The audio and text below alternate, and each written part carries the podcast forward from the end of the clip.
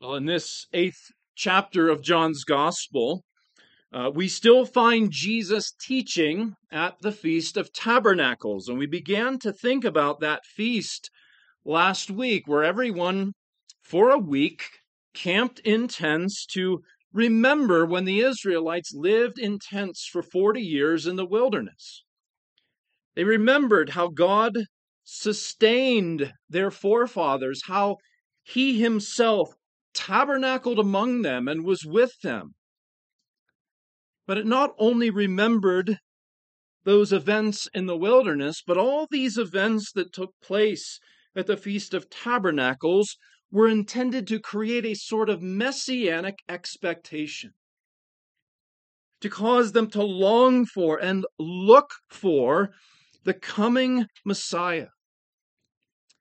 And we thought last week about the, the two activities that made this feast especially fun. Uh, last week we thought about that water pouring ceremony that took place in the morning. And that set the background for Jesus' words in chapter 7 when he cried out to anyone who was thirsty to come to him and drink. So there was that water pouring ceremony in, in the morning that made it especially enjoyable. But then in the evenings, there was this amazing lamp lighting ceremony. And what we find in chapter 8 is it's still the last day, the great day of this feast. It was on this morning that Jesus had cried out to those who were thirsty to come to him and drink. And now in chapter 8, he uses the backdrop of this great lamp lighting ceremony to say, I am the light of the world. I think it's maybe hard for us to comprehend how amazing uh, this lamp lighting ceremony was. It took place in what was called the Court of Women, and the Court of Women contained the temple treasury. Thus, John makes the note in verse 20 these words he spoke in the treasury. This great lamp lighting ceremony served as the background for the second of Jesus' I am sayings. I am the light of the world. For this ceremony in this court of the women, there were these four poles that were set up, and they were estimated to be about 75 feet high. And on the top of these poles were giant bowls of oil. So there were four of these. And every evening they were lit and they would literally light up the city of Jerusalem. If you've ever been out in in the wilderness, you realize how bright the stars shine when there's no other light around.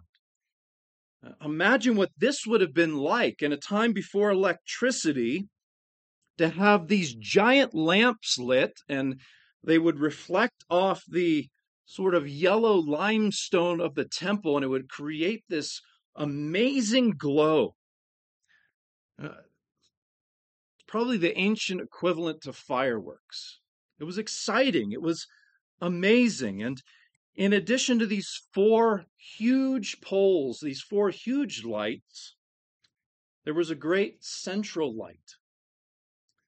And on the last day of the feast, that great central light remained unlit. It, it, that, that water pouring ceremony had a similar feature to it, where the priest would pour the water and everyone would be silent, and there would be that moment where pe- the people recognized the Messiah had not yet come. And while that central light remained unlit, here comes Jesus and says, I am the light of the world.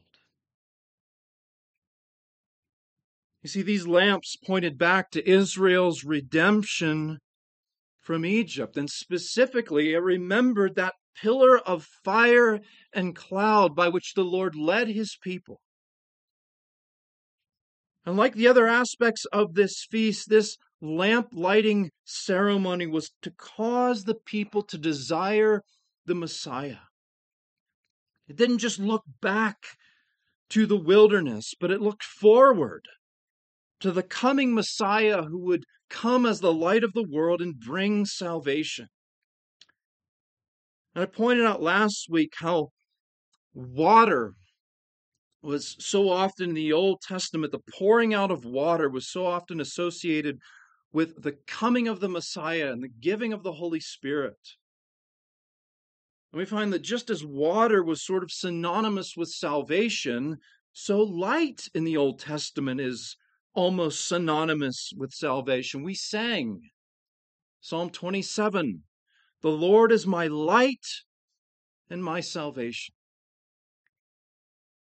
And so, what we need to understand is just as he did in, in chapter 7, using Old Testament sign language, Jesus is declaring himself to be the Son of God, the long awaited Messiah, the great light who would bring salvation. And it's striking that in this chapter, three times, Jesus uses that Old Testament divine name of God, I am, for himself. Verse 12, he says, I am the light of the world. Verse 24 in the Greek reads, Unless you believe that I am, you will die in your sins. Verse 58, before Abraham was, I am. Jesus is declaring himself to be no less than the Lord God. He's claiming to be the only way to God, and he is offering light and salvation to those who will trust in him. And as Jesus enters into this lengthy discussion and conflict with the leaders and the people, he exposes the fact that they were separated from God. He underlines it in many ways uh, throughout the chapter. In verse 19, he says, If you knew me, you would know my Father. Verse 47, you are not of God. Verse 55 You have not known him. Friends, when Adam and Eve, our first parents, sinned, there was a profound and far reaching separation that took place. They were separated from God. And this is our problem apart from Jesus Christ. We are separated, alienated from our Heavenly Father. And even worse than that, we are sons and daughters of another Father.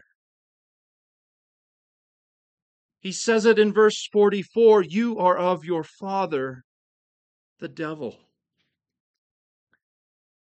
And here again, we are reminded that when it comes to Christ, there is no such thing as neutrality.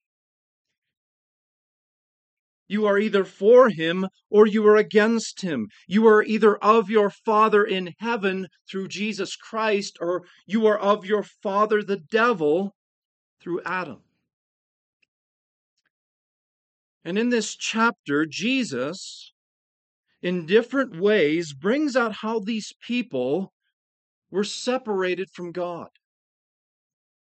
And yet, in doing so, he presents himself as the wonderful remedy for that separation. And what we find throughout this chapter is really four expressions of this separation from God and how Jesus is the remedy for this separation.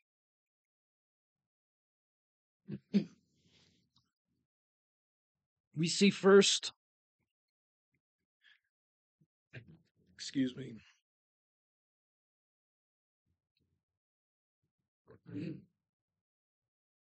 My kids have been sick all week, and I thought I got out unscathed. I'm hoping that that's the case. okay.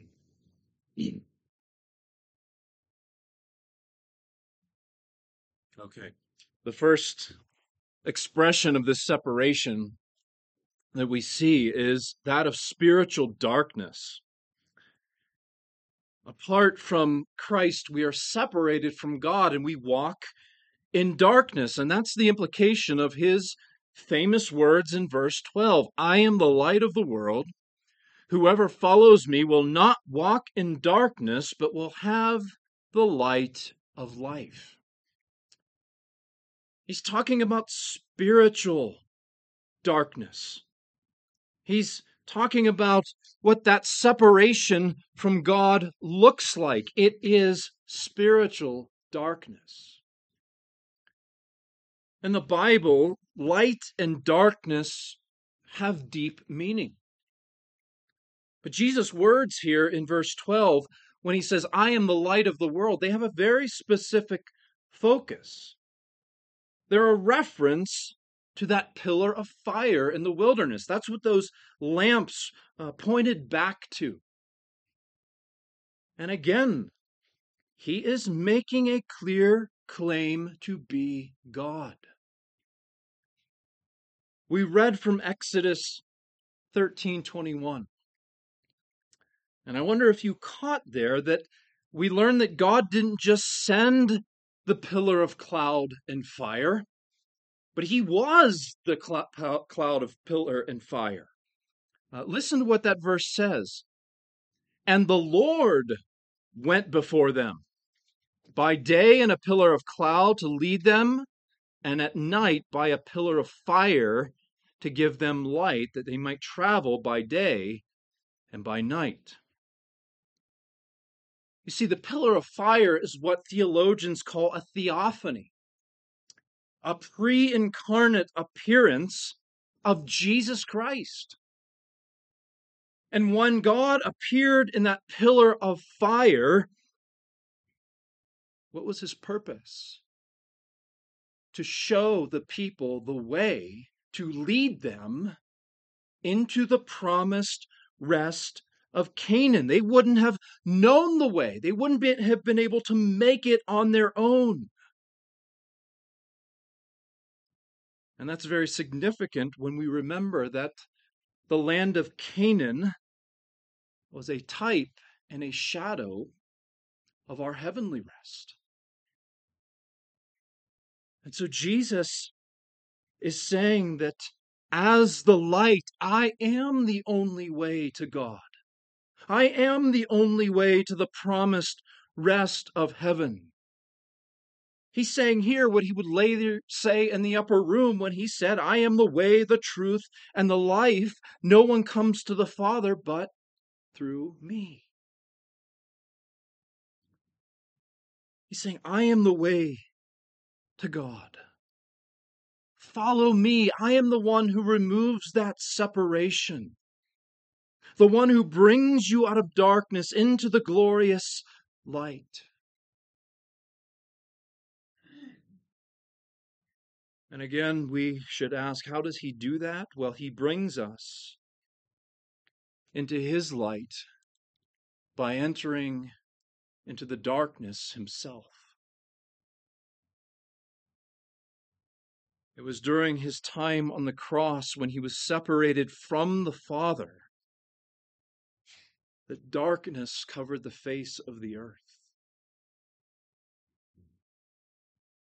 It was because Jesus went in to the deepest darkness for us that we may walk in his glorious light. But the second expression of this separation from God that we see is spiritual death. Spiritual death. Twice Jesus says to these obstinate leaders that without them, without him, they will die in their sins. And the reason for that was that they were already dead spiritually. This is how the Bible describes us apart from Christ. As dead people, we are told that without Christ, we are dead in our trespasses and our sins. Yes, we might have physical life, but apart from Jesus, we were dead. And if we had to sum up the results of the fall in one word, it would be this word death. We might ask then, what is death? Because in Genesis 2:17 when God gave the penalty for disobedience, he said that the day that they ate of that forbidden tree, the day that they ate of it, they would surely die. We read on in Genesis 3 Adam and Eve clearly did not drop dead when they ate of the tree. They went on to live long lives.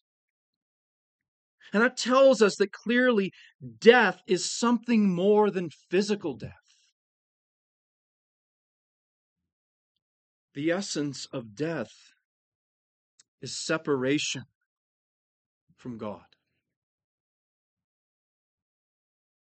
There is a separation that happened in the Garden in Eden. It's profound, it's far reaching. Death is not annihilation, it's not passing into nothingness. It's separation from God, and that is why dying in our sins is so terrible. To die in one's sins is to pass into eternal separation from the gracious presence of God. But even as Jesus highlights this profound and tragic reality of spiritual death, he is pointing to himself as the remedy. Uh, look at verse 28. He makes a reference to his death on the cross. When you have lifted up the Son of Man, then you will know that I am. See, the remedy for this spiritual death is nothing less than the death of the Son of Man for us. It was on the cross as Jesus became our substitute. That he endured that separation from his Father as he bore God's wrath for our sins. That is what is required for us to be reconciled to God. Jesus was forsaken for us, separated for us. More than that was necessary to have this spiritual death reversed, for us to have salvation.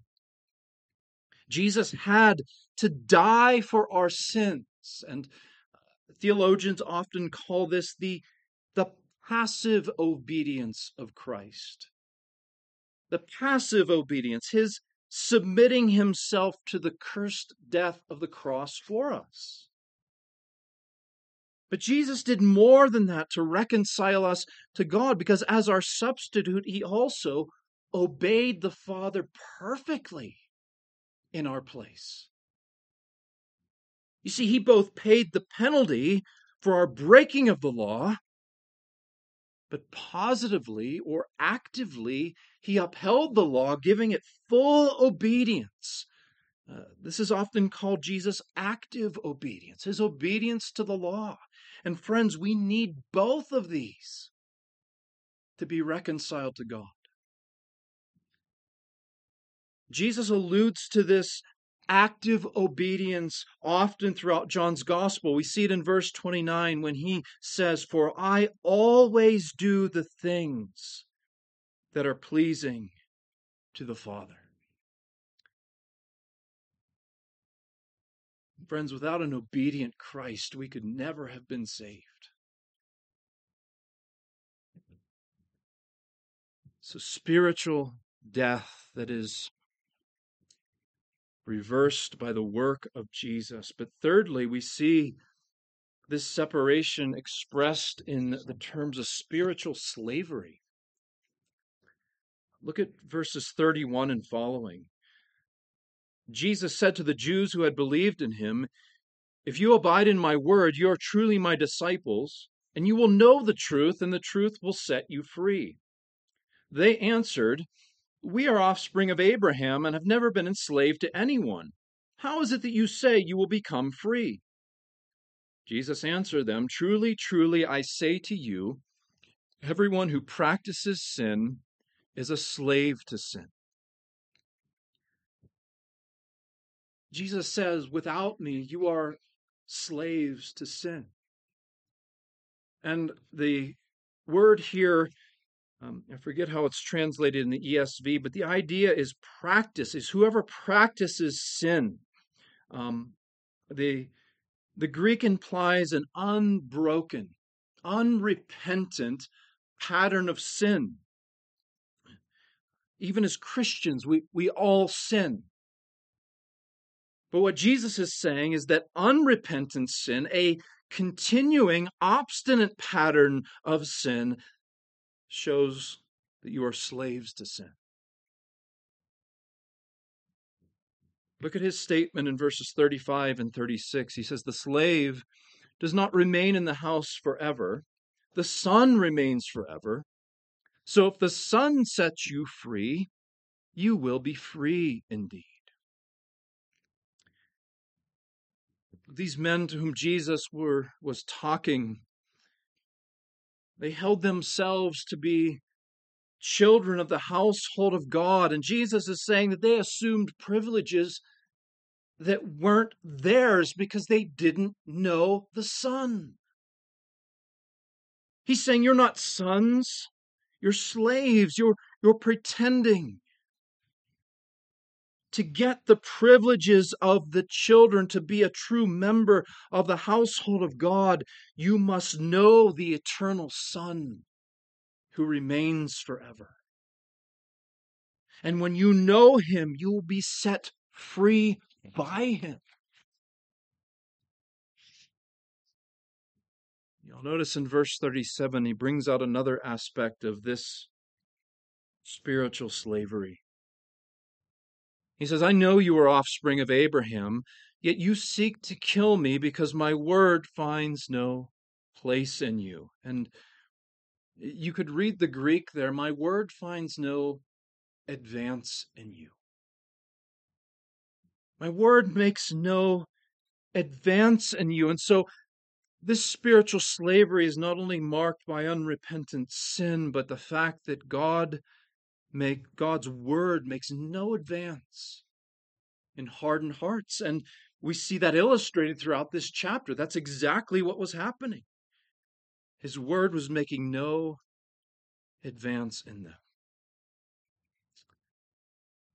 But, friends, if you are in Christ this morning, I think there is a wonderful encouragement, a wonderful truth here that we would do well to remember and live in light of.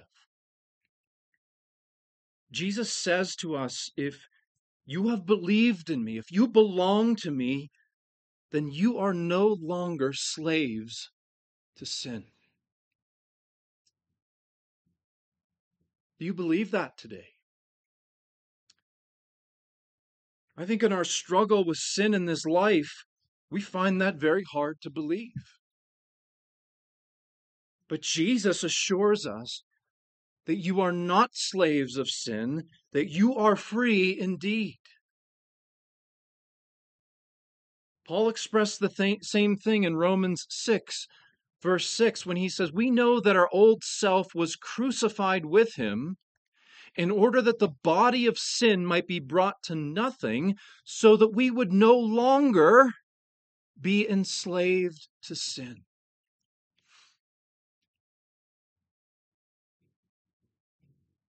Friends, you are free. You are no longer slaves to sin, and that means the Son.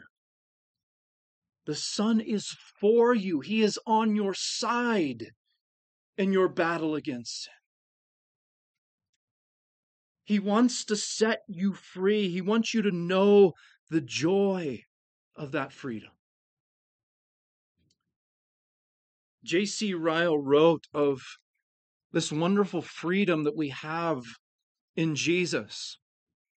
And he wrote this They are freed from the guilt and consequences of sin by the blood of Christ.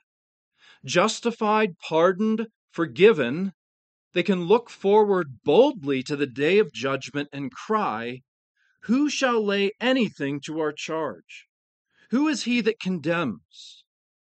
They are freed from the power of sin by the grace of Christ's Spirit. Sin has no longer dominion over them.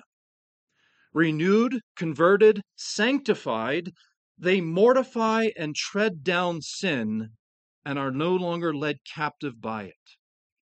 Liberty like this is the portion of all true Christians in the day that they flee to Christ by faith and commit their souls to Him. Liberty like this is the portion forevermore. Death cannot stop it. The grave cannot even hold their bodies for more than a little season. Those whom Christ makes free are free to all eternity. The Son has set you free. You are free indeed. He has freed us from slavery. He has brought us into His family. God is our loving Father. Jesus is our elder brother. The Holy Spirit is our helper and comforter, and they are for us in our battle against sin. So Jesus frees us from that spiritual slavery, but finally we see this final expression of separation from God. And I may have made up a word here spiritual orphanhood spiritual orphanhood. In verses 37 and following, Jesus challenges them and he tells them that they are separated from God. And I want you to notice what their instinctive response is Abraham is our father. Jesus said to them, If you were Abraham's children, you would be doing the works Abraham did. But now you seek to kill me, a man who has told the truth that I heard from God. This is not what Abraham did. You are doing the works your father did. Now, I, suppose the modern equivalent to this would be to say, well, I'm a church member. How do you know you're right with God? Well, I'm a church member. So, when confronted with this question, how do you know that you're right with God? Uh, they essentially say, I, I am a church member.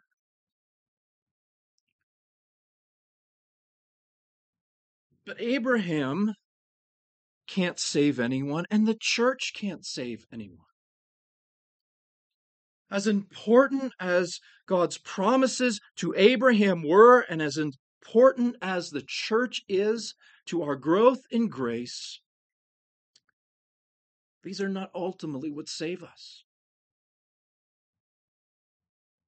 Our hope must be in the Christ in whom Abraham trusted. Our hope must be in the Christ who died for the church. They kind of catch themselves.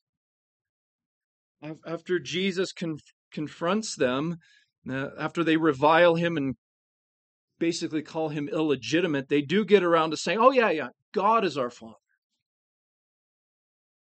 But Jesus says you're mistaken. You are of your father, the devil, and your will is to do your father's desires. Again, going back to the fall and that first sin, when man was separated from God at the fall, Adam and Eve at the same time made themselves allies of Satan. That is why in Genesis 3:15, part of the gospel promise that God made was what? That he would put enmity between Satan and the woman, enmity between her offspring and Satan's offspring. And we can often miss this, but those are words of salvation. Those are words of redemption because man was now orphaned from the family of God and made himself part of Satan's family. God would need to reverse that. Adam and Eve had essentially made the devil their father. And God was saying, I am reversing that. And I am again making you my children. And this is what is promised to us in the gospel. We are adopted into the family of God, that when we trust in Christ, we become his brothers and his sisters. His Father is our Father. And Jesus, in a roundabout way, tells us how we can know this. How do we know that we really belong to him? He says, if you if God were your father, you would love me. The fact that we love Jesus is proof that we have been first loved by him and become part of his family. Friends, as we think about this tragic and far reaching separation, and yet at the same time, how Jesus is the remedy for that, does this not remind us of the, the desperate condition from which we were saved? As we see this fourfold expression of separation from God, it reminds us of what the gospel really is and what salvation really is. And I think at the same time, it confronts shallow, trivial American Christianity that presents the gospel in this shallow way that Jesus, well, he'll save you from an unfulfilling relationship an unfulfilling job or what, whatever it might be. And friends, that cheapens the gospel. Jesus, of course, can do those things. But it loses sight of the glory of the gospel that Jesus has saved us from the darkness of death and hell by his own death. That he has saved us from that separation from God by himself enduring the separation that should have been yours and mine. That He has freed us from the slavery to sin and Satan that was surely ours without him. And he has set his undeserving love upon us, and he's made us part of the household of God. You see, to truly glory in the good news of the gospel, we can never avoid the bad news. It's only by contemplating this profound and far reaching separation that we can truly comprehend the breadth and the depth of the love of God for sinners like us. Let's pray together. Lord, having heard these wondrous things out of your word. We pray that you would implant them deep within our hearts. We pray, Lord, that we would glory in the cross of Jesus Christ, that we would marvel at the grace and the mercy and the kindness that we have been shown by our great, triune God. Oh God, forgive us for cheapening the gospel, and forgetting what it is we have actually been saved from. As we begin a new week and go out into the world, we pray that you would equip us with this truth that Jesus has freed us from sin, that we are no longer slaves, but we are sons as he is your son. May this all be to the glory of Jesus our Savior, in whose name we pray. Amen.